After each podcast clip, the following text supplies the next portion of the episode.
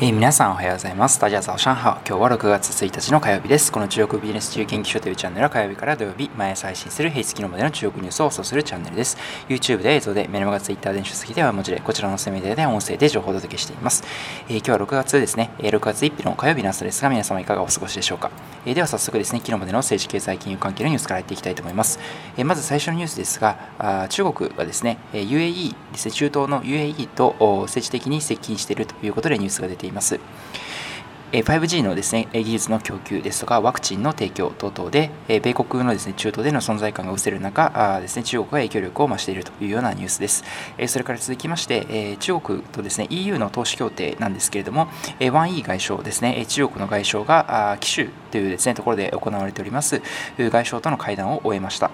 こちらでですね批准を促したということなんですけれども EU 側はですね人権問題等々で反発している国がありますのでどこまで進展するかというのは今後ですねまた注目していきたいと思います。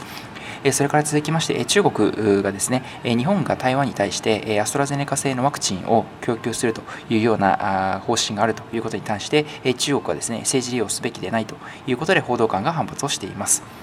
それから続きまして、先般ですね、こちらでもお伝えしましたが、ヒマラヤですね、私も使っております音声メディアプラットフォームですけれども、こちらがですね、米国に IPO ということだったんですが、当局の方から米国ではなくて香港の方に IPO をするようにというようなですね、圧力がかかったということで、ロイターが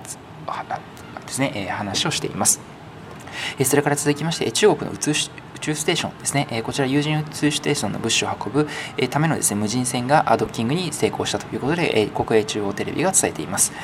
えそれから続きまして中国ですね、非常に大きなニュースですけれども、3人目の出産も容認するのではないかという話が出ています。こちら後ほど詳しくご説明します。えでは、企業のニュースに移りたいと思います。えー、アップルですね、アップルが中国でデータセンターを稼働しました。え先ほどお伝えしましたが、機種ですね、え中国でいきますと、グイグイ城というんですけれども、こちらの州で地元企業と協力してデータセンターを作っていましたが、正式稼働をスタートということになります。えそれから続きまして、アメリカのですね、モバイルゲーム市場で中国のゲーム会社が存在感を高めているということで、2021年第1クォーターのセールス、トップ100に対して23ゲームがですね、中国製のゲームということになりました。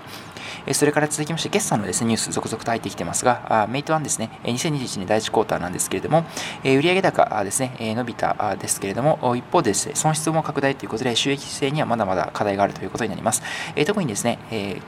主力のデリバリーフードにはついては伸びて順調なんですけれども、共同購入のサービスですね、今新しく始めているサービスの方の赤字が増えているというような状況になっています。それから続きまして、EB ですね、新興 EB の利用度に関しても決算を発表しまして、その人はですね、前年度期縮小したんですけども、再び赤字というような状況になっています。売上高はですね、当初の市場予測580億に対して610億ということで、市場は上回ったんですけれども、引き続きこちらもですね、収益性にまだまだ課題があるというような状況です。それから最後にマーケットニュースに移りたいと思います。トラック輸送のですね、物流テックであります 4U という会社が、こちらですね、米国の IPO 上場に向けて、目論見書を提出ということが出ています。それから続きまして、香港のマーケットですね、昨日は21日、香港の株式市場で反戦指数は続伸しまして、終わりにはですね、前年営業日比0.09%のから29,151.80ポイントで終えています。え米国のです、ね、金融緩和を続ける一方で、え財政出動ということもですね打ち出されたということで市場交換されたんですけれども、一方で中国の国内の方ですね、え PMI ですね、製造業購買担当景気指数ですとか、あと人民元高を警戒する当局の発言、えそれからですね、広東省で、えですね、新型ウイルスですね、インド製の新型コロナウイルスの変異株の拡大がニュースとなりまして、このあたりですね、えー影響もありまして、え大きくは上げれなかったというようなマーケットだったかなと思います。えー、反省テック指数の方は1.4%高の8100トンで4.35ポイントで終えています。えー、では最後に騰落率見ていきましょう。1位が反戦反戦指数の方ですね。1位がメイトン3690番、10.86%上昇、2位がウッシーバイオ、2269番、5.39%上昇、3位が医師薬集団、1093番、4.43%上昇、医薬ですね、コロナのニュースを受けて医薬が買われました。それから下位3位ですね、銀河娯楽27番、カジノですね、マイナス3.16%下落、下位2が空論倉庫、1997番、不動産デベロッパーです、マイナス3.19%下落、10型の AIA グループ。ープ1299番で金融証券関係のコングラマリテマイナス3.88%下落です。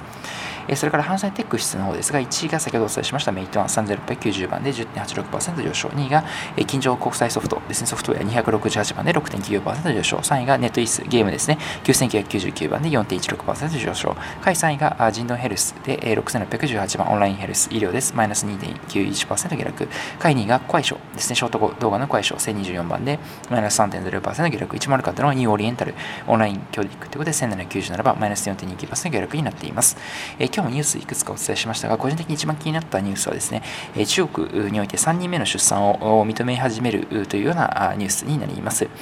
えこちらですね、中国共産党が31日の政治局会議で、え1組の夫婦に対して3人目の出産を認める方針を示したということで、え新華社通信が伝えています。え国営のですね、え通信会社ですので、えまあ、ほぼほぼ間違いないニュースかなというふうに思っていいのかなと思います。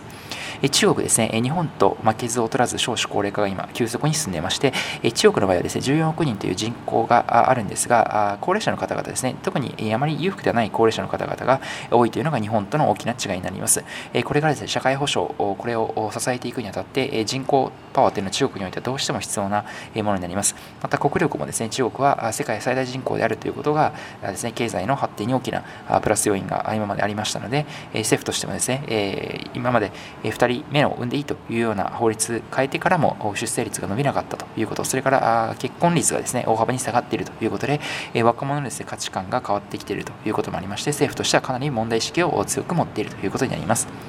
まあ、日本もですね、少子高齢化については一言ではないということだと思いますので、中国の今後の国策ですね、どういった方針を取っていくのかあですね、このあたり日本も参考にしている部分が大き大きにあるのではないかなというふうに思います。